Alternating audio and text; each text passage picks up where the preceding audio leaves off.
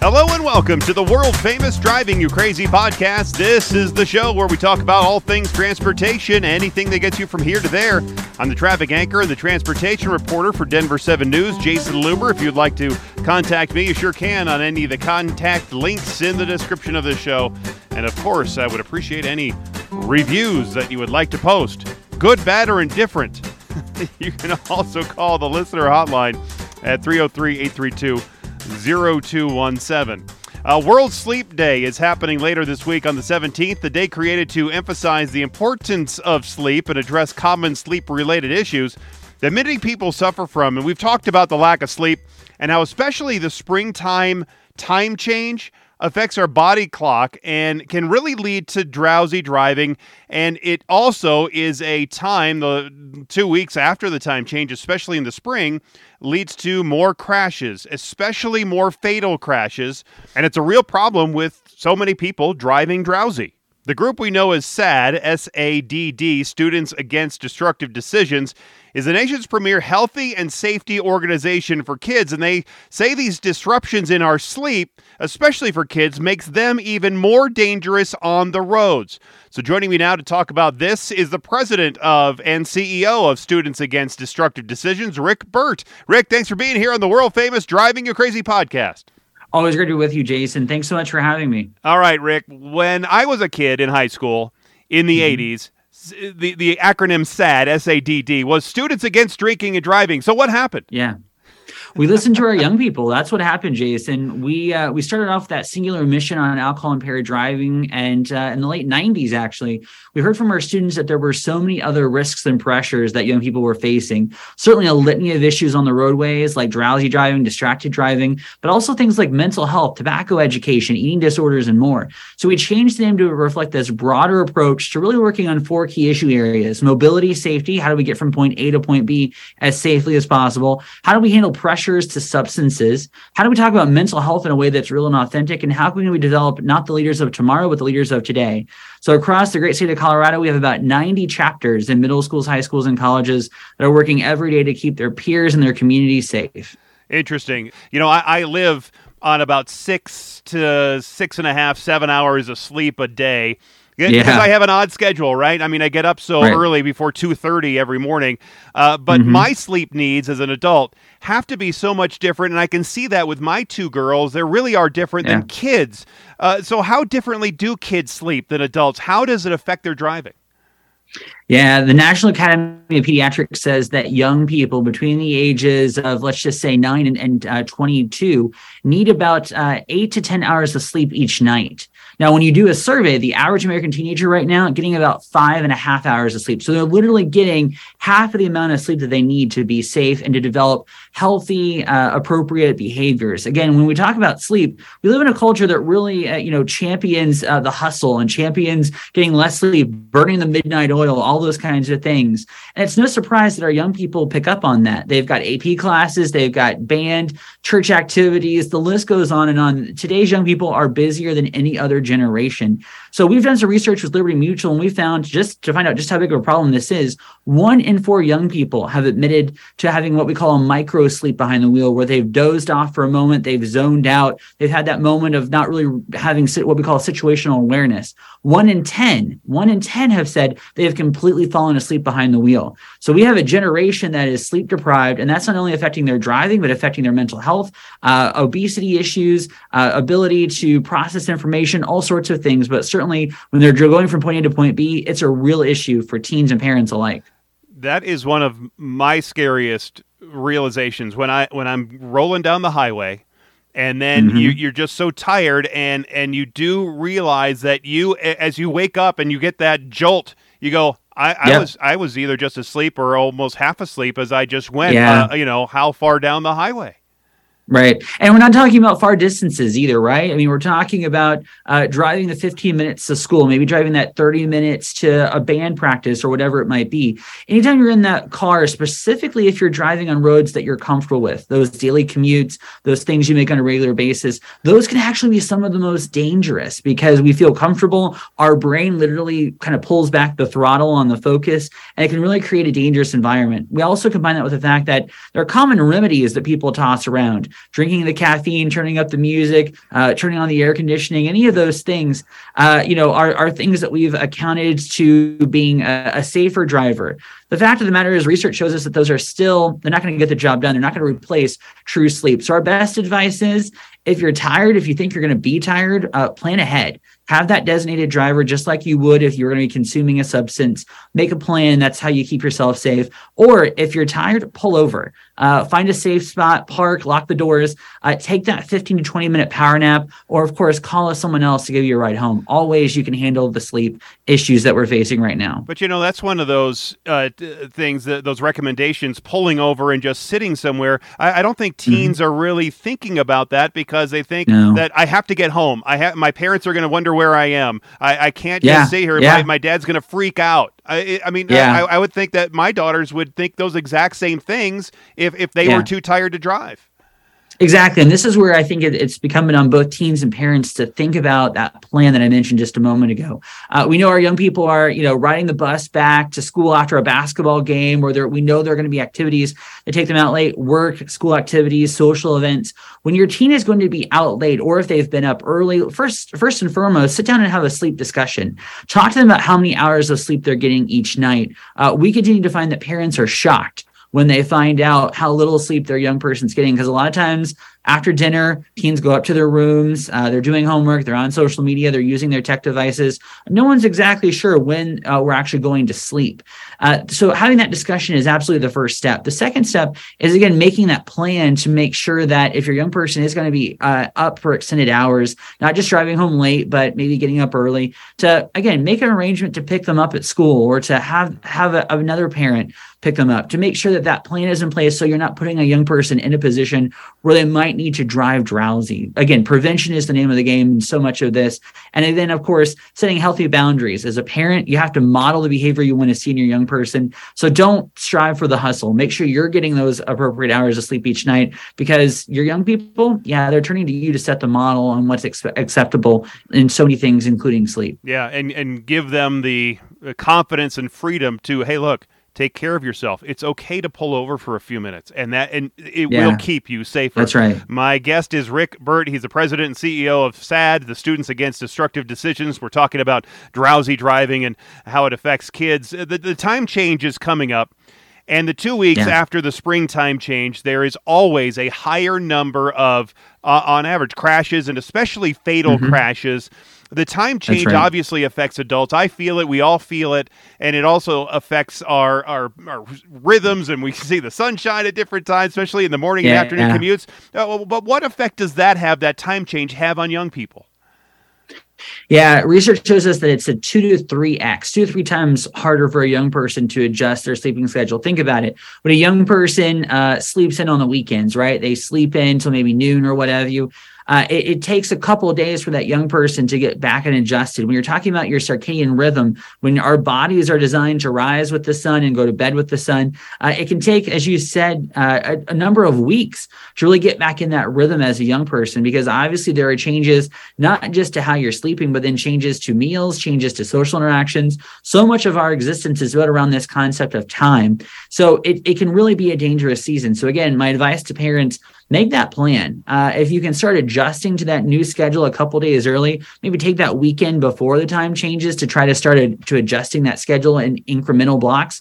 That will help lessen that that change. Again, make a plan. Make sure you've got resources uh, in place to help that young person get where they're going. Maybe for that first week, your young person doesn't drive. You, you know, uh, I don't I don't know many parents that love being the uh, the the ride share for the family. But I know every parent would much rather have a little bit of inconvenience than their young than their young person be in a dangerous situation. So again, making that plan and also having a conversation with your child around that time change is important. If you if you were to feel tired, what would you do? That's a great question to ask your young person so that you as a family not only have a plan proactively for those those specific seasons, but also just in general to make sure everyone's staying safe. You know, I, I usually during the time change, I try to put the clocks back on Saturday, like during mm-hmm. the day on Saturday, and I've always thought it was better in the spring, especially, to change yeah. the clocks on Friday night into Saturday morning, and then in the fall change the clocks on Sunday night into Monday. So you get that extra hour of sleep before you go to work on Monday. Yeah, and then you have right. to, the whole weekend to adjust to the time change in the spring. It seems like that would help out not not just us adults, but you know the kids, as you said, with such a a you know a major impact under their sleep schedules and their body clocks. Yeah, that's exactly right. Those tricks really do make a difference. They may sound, uh, you know, a little, uh, a little complicated, or they might sound a little inconvenient, but they really do make a difference. Uh, It's amazing how getting an extra hour of sleep really does affect, again, our driving abilities, our mood, our mental health, our ability to process, to send and receive information in an effective way. And again, especially for a young person, especially when we realize that their brains are not fully developed until the age of 25. So we're dealing with a, a hormonal beast uh, of a young person. Who is trying to to process the world around them with a, a an, an, an underdeveloped brain uh, during a season of immense change. So there's a talk about a perfect storm, Jason, uh, of why this season is so dangerous. That's a that's a big part of it right there. I know I have two of those emotional beasts in my house right now. it, it's it can be a treat. I mean, should maybe should we start Right. thinking about? it? And I know some states have done this, uh, looking at maybe just doing away with a time change, sticking with something. I thought, hey, let's just pick a half an hour. You know, pick the halfway point, and let's just stick with it. yeah, that's certainly something that we're in favor of. There's a lot of research that shows that uh, you know keeping a consistent time improves academic success, lowers traffic uh, a lot of positives. So that's certainly something that SADD supports is is eliminating the daylight savings time provision. Controversial in some parts of the country. I know that that you know does change uh, a little bit of of the the beast of existence for some folks, but we have to remember daylight savings time was a was an advent of the agrarian age, something that was really designed not when we were driven by smartphones that now most of our clocks change themselves. It was really driven by a different type of a type of time with a different type of lifestyle. So we think it's worth a conversation and you know certainly something we would be supportive of. My guest is Rick Birt. He's the president and CEO of SADD, Students Against Destructive Decisions. We're talking about distrou- drowsy driving, especially when it comes to kids. My my girls see me because of my work schedule go to bed early, like between 7 and mm-hmm. seven thirty, and I'm shutting the door, and they they all they know, and they've been they've grown up with with me going to bed that early. Do you think my Yeah. sleep patterns and my sleep schedule could or could help their sleep patterns, their sleep behaviors. I would think it would be the same if some parents are going to bed at 10 or 10:30 or 11 o'clock at night and affect their kids that way. I think it's a good first step. You know, obviously, uh, when we live in a digital age where we're all tied to these devices, we realize there's a lot of things that even though we might be in the bedroom, the lights might be off, there's a lot of things vying for our attention. So, what I talk about uh, with parents is not only modeling the behavior, which again, great job, Jason, you're doing that, but to, but to also take it a step further and talk about how you can create an environment for sleep. Research shows that we should unplug all electronic devices two hours before we go to bed. I don't know anybody that's doing that. I'm guilty of that as well, right? We live in a digital age where we're surrounded by screens. But, you know, if you can at least take maybe the 15 minutes before bed or the 30 minutes, build up that capacity just a little bit. Or as you climb into bed, make a commitment not to look at your phone. I know so many of us, that's the first thing we look at in the morning, the last thing we look at before we go to bed. But there's literally research to show that that blue light that's coming off of that screen is designed to engage our brains, capture our attention, and steal our focus. Those are not things you want to have happening before you're trying to find that restful slumber. So we encourage unplugging before you go to the bedroom. Uh, to make sure that you're able to again quiet yourself. Maybe there's some journaling there's some you know listen to some light jazz music whatever you need to do to to to kind of find a little bit better center that's going to set you up for better success once you're in bed asleep. Obviously making sure you know you've got temperatures pillows all the things that make you comfortable. Those little those little steps go a long way to helping you find successful sleep. So that's another thing we can do jason to again help our young people model that behavior. That that Kenny G, if I had to listen to it for too long, it would make me want to drive into a bridge. you know, Sure. not quite Sure. like, and, and please don't tell my web department not to look at your phone first thing in the morning because they have Right, They, they right. put they put they make sure they have their push alerts designed for people when they're waking up. Here's your weather. I Here's your it. traffic. Here's your I news get updates. I get it. Yeah, yeah, yeah. It's important to have that information. Just maybe taking a few moments uh, right. to you know get the coffee, have a few quiet moments before you start your day. Really does put you in a better headspace for the day ahead. Uh, high school versus let's say college versus middle school, elementary school. Uh, obviously, I don't think those mm-hmm. kids are driving yet. And maybe if they're on the farm, they're driving a little bit earlier, right? Uh, but the high school yeah, versus really college are the kids that are driving. How much different mm-hmm. do, does sleep make in those different ages of the students? Yeah, I think we see that even our kiddos, right? Our kiddos when they're young, they're up early, they're, you know, they're more bouncy in the mornings. Once we start hitting puberty, those ages of 12, 13, 14, we start to see the body literally making a shift. And that's because the the body is is is changing at a, at a, very fast rate. So the body literally is designed to slow or increase the amount of sleep that you get. So I I start talking to parents. You know, when you get to that fourth, fifth grade level, really start uh, enforcing uh, a bedtime again. Right, try to create some structure as a family as to when you are in bed, when you're when your you know lights are out, tech is off, those kinds of things. Because puberty is not far behind that. So if you can begin to increase that window, uh, obviously I know the the the families of today they're they're busy, right? We're on the go. We've got all these things that vie for our attention. Uh, but it's really important to make sure that we're again setting that those parameters in place to really help our young people be successful. So middle school, again, start setting those behaviors.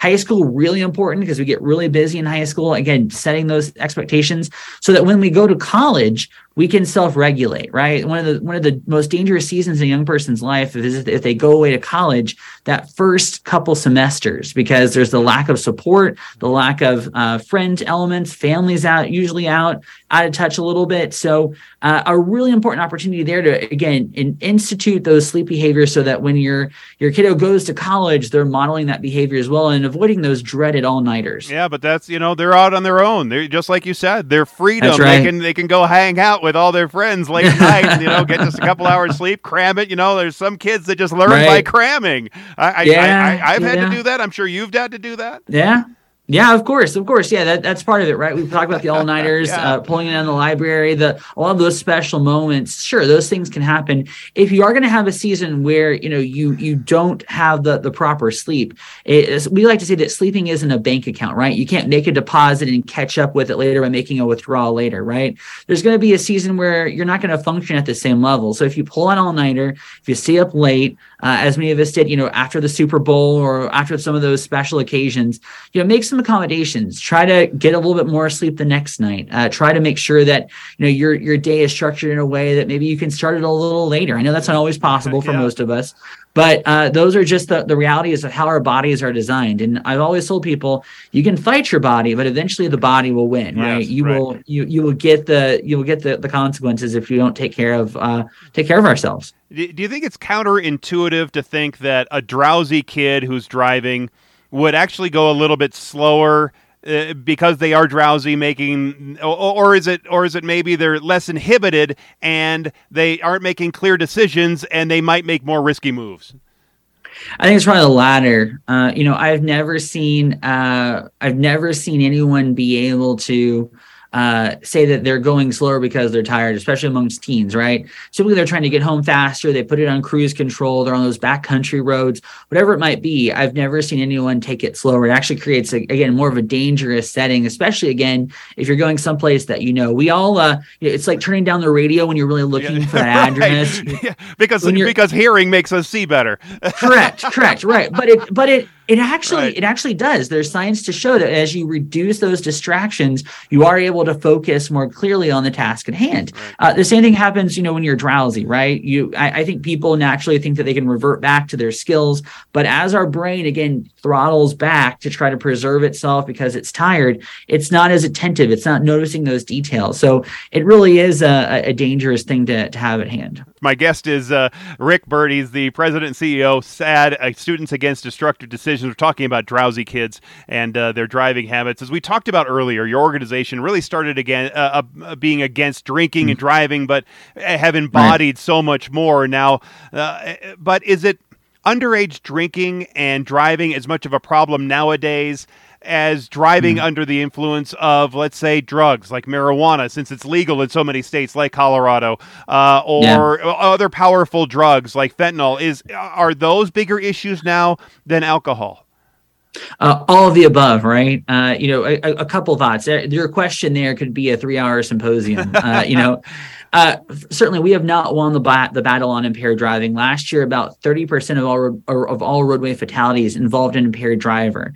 Uh, so many issues around the, the issues of drugged driving that we still are, looking for better research. I mean, unfortunately, a lot of crashes involve what we call polysubstance, where someone has used uh, alcohol and they've also used some sort of impairing substance, whether that be cannabis, uh, you know, some sort of over-the-counter prescription, some sort of illegal substance. Uh, it really is a complex complicated nut to crack, especially because our law enforcement, who are trying their best to keep us safe and, and to get to the, the, the cause of crashes, they oftentimes stop when they detect alcohol in someone's system. So we don't really know how pervasive the issue of drugged driving is the conversation on legalization that's also a complicated one because young people uh, are getting very mixed messages on this substance right? They're being told it's natural it's a plant.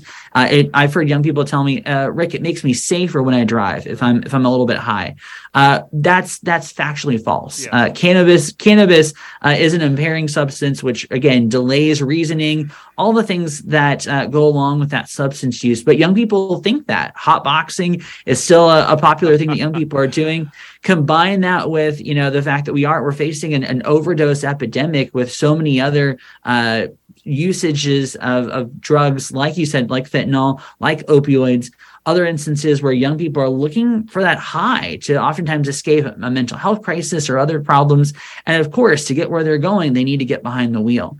So uh, I would say again, uh, option D, uh, it's all of the above where we're seeing uh, still uh, a critical issue uh, on uh, on you know still trying to win the battle on alcohol impaired driving, which we've been talking about literally for four decades. But now all these other impairing substances are are rising too. Don't even get me started on the delta seven substances and delta eight substances that are out there. So that's a, a, a, less pervasive form of cannabis that isn't quite regulated as well. But now because it's because of how the farm bill was structured, we're seeing these being sold at uh, at you know gas stations and other places that are quick grab and goes. Uh, people are, are eating the brownie, hopping behind the wheel, not fully aware of what they're eating before they get behind that wheel, and are causing some real damage. Yeah, those edibles are a big issue around here, at least, because the mm-hmm. parents might have some, and they're either left out because the parents are out sleeping, and or, or whatever, and and the kids have yeah. access to that just like they would have access to the liquor cabinet, and, and it almost right. seems that it's easier for them to get um, you know, edibles and marijuana than it is to get alcohol at this point. Yeah, it really is in, in many cases. And, and there's a lot of confusion around cannabis and how it's consumed, right? If you smoke cannabis, it's going to uh, impair you in a different way and in a different timeline than if you choose to use it as an edible or if you choose to use it in a, a gel form or in a spray. So it's really important to understand what you're consuming and how it might impair you or how it will impair you because those impairments, uh, again, they're, they're very much different than alcohol. Uh, you can have THC content in your, in your body for up to three days after you use that substance. Uh, in most cases, after you use alcohol, you're feeling a you're feeling maybe hungover, but you're feeling a less of an impact of that alcohol usually within 12 hours or so. So it takes a lot longer to get that impairment out of your system uh, with THC. And so a lot of folks are you know eating one serving of the browning and not feeling anything. They're eating a couple more of those gummies and not feeling anything. And then 45 minutes, an hour later, wow, it really hits them sometimes they're already behind the wheel when they're when they're feeling that impact. So really dangerous and really important to know that impact before you decide to drive. You know education has been going on around teen driving, teen safety, yeah. drinking and driving, uh, and teens distracted driving. I, uh, I mean, it's yeah. been going on, as you said, for 40 years. It's been going on for a long time. Uh, don't you think kids know these dangers and are just ignoring the advice? I mean, it's not a lack of education that's out there. I mean, is, is the education helping? Because it seems like we're still talking about it years and years later. So here's what I'll say: every every year we have a new demographic that we're trying to reach. Uh, number one, again, we we forget that every day in the U.S., hundreds of thousands of people get their license for the first time, uh, and so we are always cultivating a new audience of novice drivers and trying to educate them. Uh, I would say that you know the the culture is also changing where you know now our cars are basically rolling computers. We've got infotainment centers in our vehicles. Uh, we've got the uh, you know the, the, the crash avoidance technology, which is really great, and technology is certainly a, a gateway to the future of, of ending roadway fatalities. But new challenges in trying to educate novice drivers on how that technology works. Obviously, the, the standard pressures of, of peer pressure around alcohol and drug use, uh, pressures around distractions, all the things that you mentioned, Jason. So I would say it is working. Uh, the problem is you can't count something that never happened.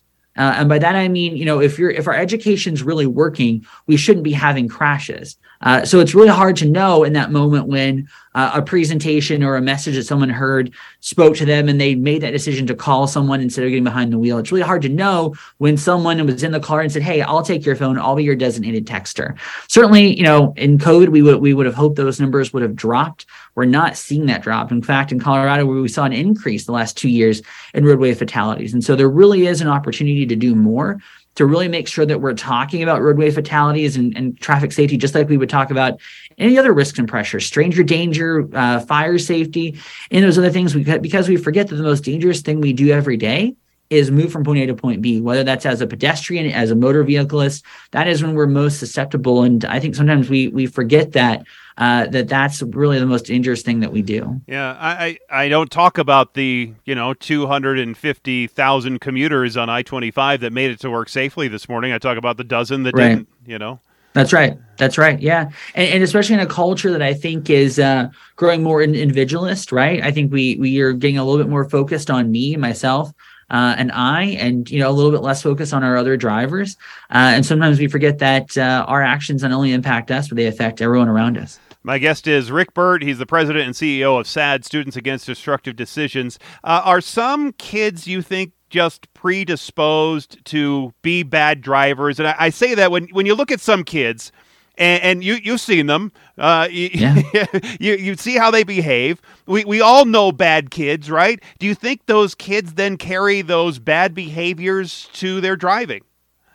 I don't think there are bad kids. I think there are, are potentially bad novice drivers, right? Uh, and a, a, lot of that goes back to maturity and the issue of maturity. Uh, you know, we uh, there, there is no age in which we start giving kiddos knives to start driving or, or to start using in, in, at the table, right? There's no set age for some of those other things that become risky, using the stove or what have you. Uh, it's more of a based upon maturity. But in our country, we've developed these these ages of when we begin to let people use this 2,000 pound piece of machinery that is super deadly and dangerous uh, for a variety of reasons. And so I think I encourage parents to not focus so much on the age of their teen, but the maturity level. Uh, some people that might be, that means they wait till they're 18 to drive. That might mean that, you know, again, at 15 and a half, yeah, I trust my, my kiddo to get behind the wheel and to be a safe driver. It's more about maturity and less about convenience and arbitrary ages. We have a, a really good resource that we've developed with the National Road Safety Foundation. We call it the Passport to Safe Driving, a free resource on our website that we can ship out to you. It's available in the SADD app as well for free. But it talks about a lot of these issues because we know when you're thinking about is my teen ready to drive? There isn't a guidebook, there isn't a checklist. Well, now there is. The passport talks about some of the leading causes of teen crashes and how you can make sure that your teen has the skills that they need to be safe behind the wheel. So we really encourage folks to use this as a resource. When you open it up, you'll see that for each of those driving areas, there's a tip card. Uh, and the tip card includes resources for parents on, hey, how do I make sure I'm talking to my teen about left hand turns?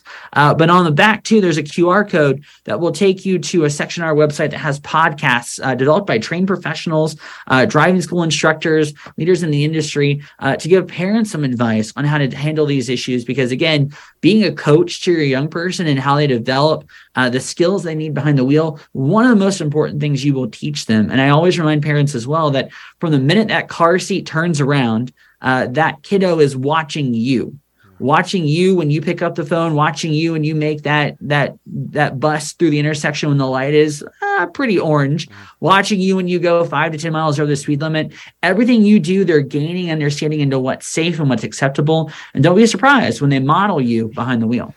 And I'll put a link to that uh, brochure there, all that information in the description of this show. I know you said there's no arbitrary age, but is it time maybe to look at legislation to mm-hmm. change mm-hmm. the driving age to 17 or 18?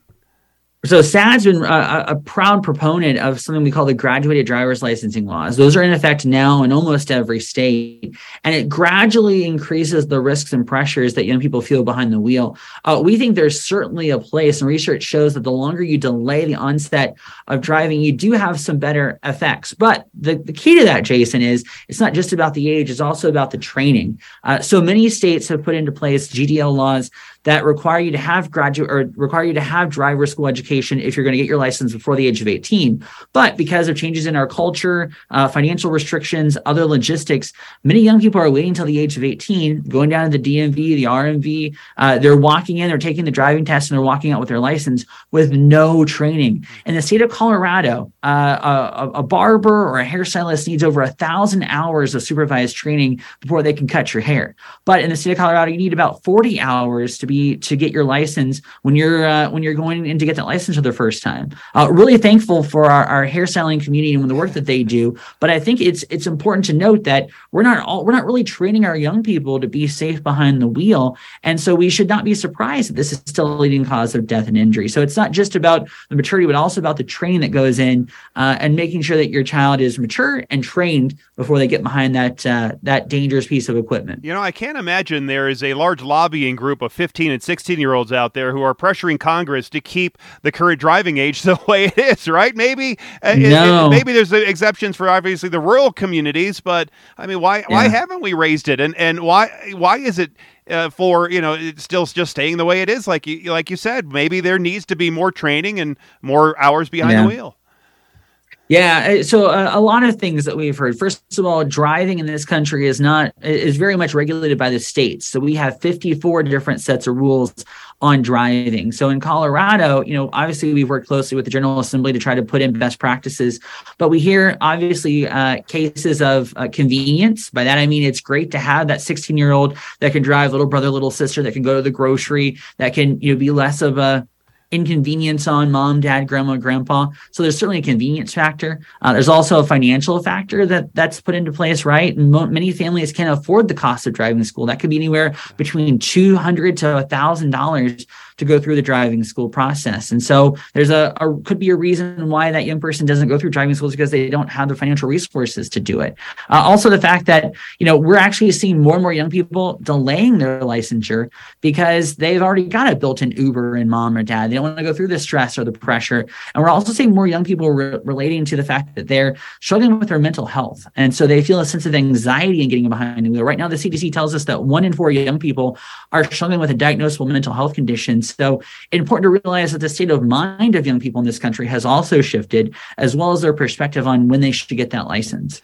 You know, uh, when I was a kid uh, and, and, I was in high school, I, I had the ability to take the driver's ed class. Uh, and, and yeah. for many schools, they've done away with it. that's the way to done really away. bring it back to, especially the uh, folks who can't, yeah. like you say, can't afford driving school, and they've done away with that opportunity in in the public schools. So, yeah. how has that hurt uh, safe driving for kids? Yeah, we've encouraged Denver Public, Aurora, all the, the community schools in around the Denver area to consider taking this back up. The pushback has been financial. Uh, you know, anything that's a, an unfunded mandate uh, puts an extra strain on the, the, the already very tight budgets of our schools. Also, a liability issue. You know, schools have to keep a fleet of cars. They have to have drivers, instructors.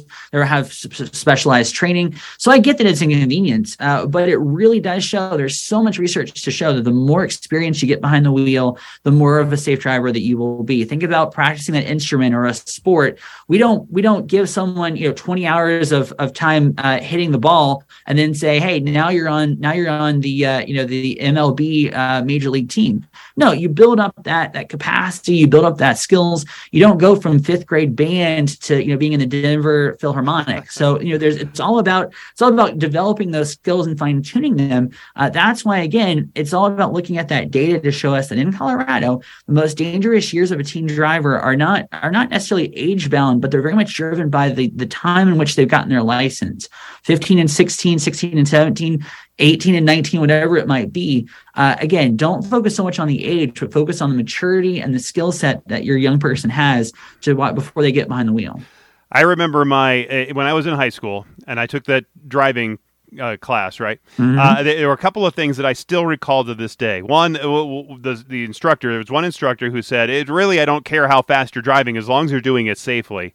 But he also mm. said, and I, I still do this to this day if you are slowing down, or especially if you're going to be braking hard, always look behind you. Look into that rearview mirror to see what might be yeah. happening behind you and get ready because somebody might not be paying attention, especially if you're braking hard. That's right. And then I had this other instructor who she was a little bit nuts, and she every time she would not drive next to, if she could avoid it, a semi trailer because she was mm. always trying to look at the wheels at the at the eh, right the trailer wheels to see if when they're going to pop. And I have driven. I see your wow. expression, Rick. I, I'm telling you, I've driven. I, I mean, thousands and thousands and thousands of miles, and it's only happened once where I was behind a semi trailer and the tire blew, and I had to get out of the way exactly exactly. Yeah i appreciate being prepared for the un, uh, the unexpected right? I think that's a really good point. But i think in some practicality we have to also look at the law of probability and figure out you know yeah. what's what's most likely to to happen. Uh, that's uh, that's uh, yeah th- those are interesting perspectives, yeah. but again, uh, really focusing on what's in front of us and what's behind us a little bit more important. do, you, do you think the driving schools now are all they need to be? Could they be better? Are there things that you could work with them on and, and teach kids how to drive better? I mean, sure. There, are, this that's true of any form of education, right? There's more we can do to teach second graders math. There's more that we can do to teach Spanish. There's more that we can do to teach geography. Certainly, we can do more in our driving schools. Uh, you know, there are still some parts of the country that are using, you know, uh, more outdated curricula. That's something we've been working with driving schools on. We've we've made over with uh, the support of the National Road Safety Foundation. We've made thousands of copies of these resources available, as well as other great resources. I encourage folks to visit the National Road Safety Foundation website because they've got impeccable information there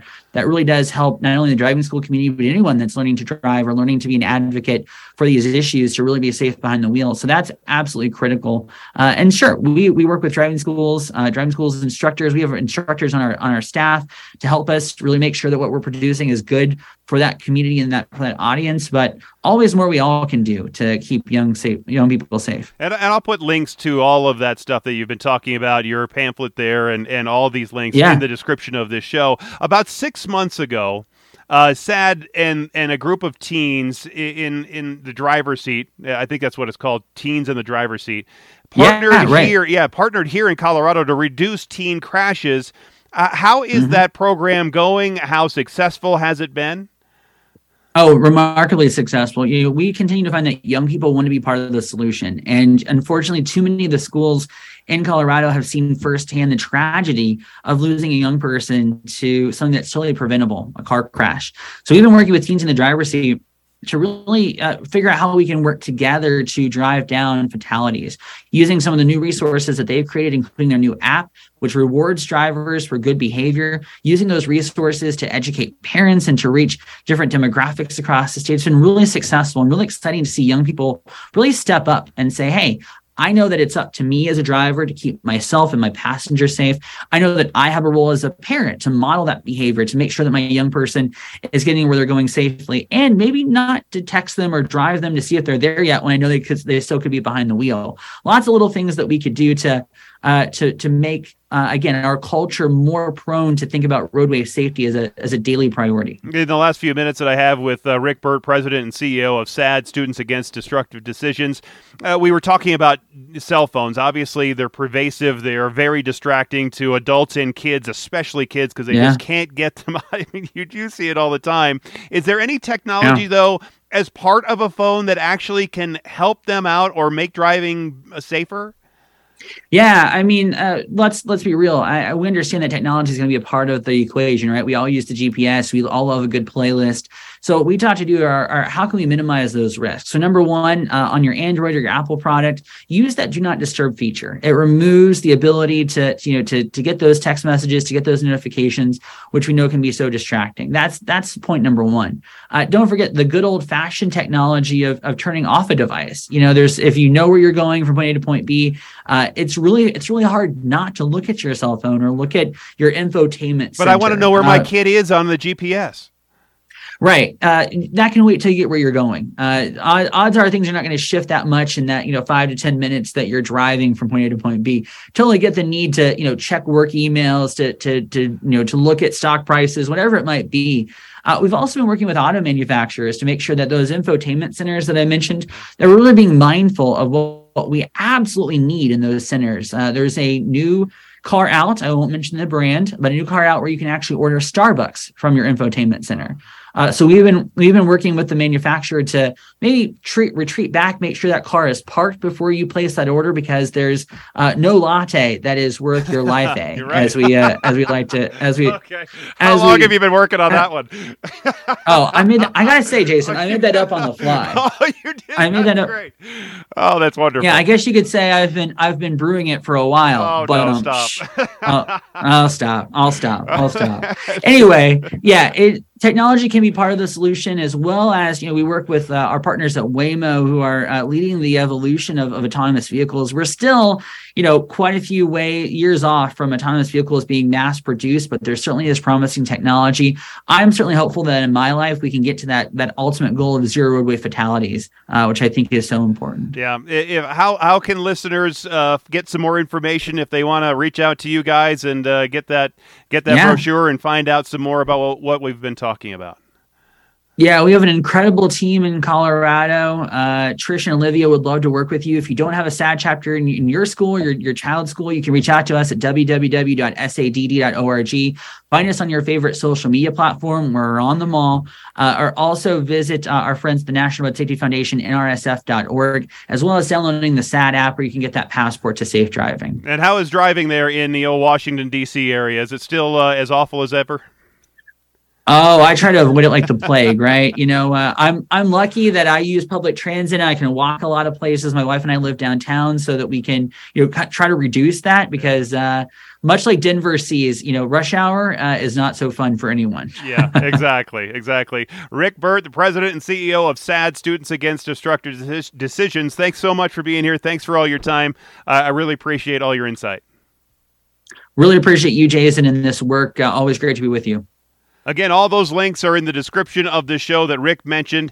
Uh, it's been interesting as a father of two daughters to watch how their sleep needs have changed uh, from when they were babies to now teenagers. My wife and I always stressed that sleep, especially for babies, really important. We, we put the kids on a sleeping schedule because uh, when they were born, because before that, the, they ate and they slept and they and they pooped whatever they want, right? I mean, it was just it was a free for all. It was like party time, and then when when they're born, they they need to learn when to eat and when to play and when to sleep and w- and when to do all these things and, and and sleep is so very important especially for kids and, and so many kids I think are sleep deprived they act out uh, when and and I think a lot of people misdiagnose kids thinking that they're bad kids or they have ADHD when really they're sleep deprived. And more often than not, they're just overtired and they need to rest and they need some sleep. And I know my mood and my personality changes when I'm sleep deprived, which is nearly all the time because I get up at 2:30 in the morning every day. Even on the weekends, somebody was asking me that about uh, about the weekend. So how do you sleep on the weekends? Well, I, I usually still wake up around 2:30, force myself back to sleep for a couple hours, and and I'm lucky to sleep. It, really, I, I, by five thirty in the morning on a Saturday or Sunday, I'm out of bed. It's just I that that's that's as far as I can go. And, e- and even though I've been working these mornings for like I, I don't know twenty five or thirty years, you, you just tolerate it. I don't think you ever truly get used to it. Um, and, and there are advantages to getting up early, like no traffic on the way to work. That's great. Uh, having more time in, the day to get things done. There's nothing like going to the grocery store at 10:30 uh, at 10:30 uh, on a Tuesday morning. uh, most people just waste time, I think, uh, from dinner to bed. Uh, right? So, I mean, what are you doing? Just pretty much watching TV or, or a, a, game of some sort? I, I, I, don't, since I go to bed at 7:30 whenever all that stuff starts. And and I think I, I'm, I'm at least maybe more productive during the day. But of course, I'm always tired. Anyway, the, anyway, the moral of the story is uh, get your sleep. Uh, okay, thanks to Rick for being here. Thanks again for listening. And until next time, I'm Jason Looper, the traffic guy. Be safe, and as always, happy motoring.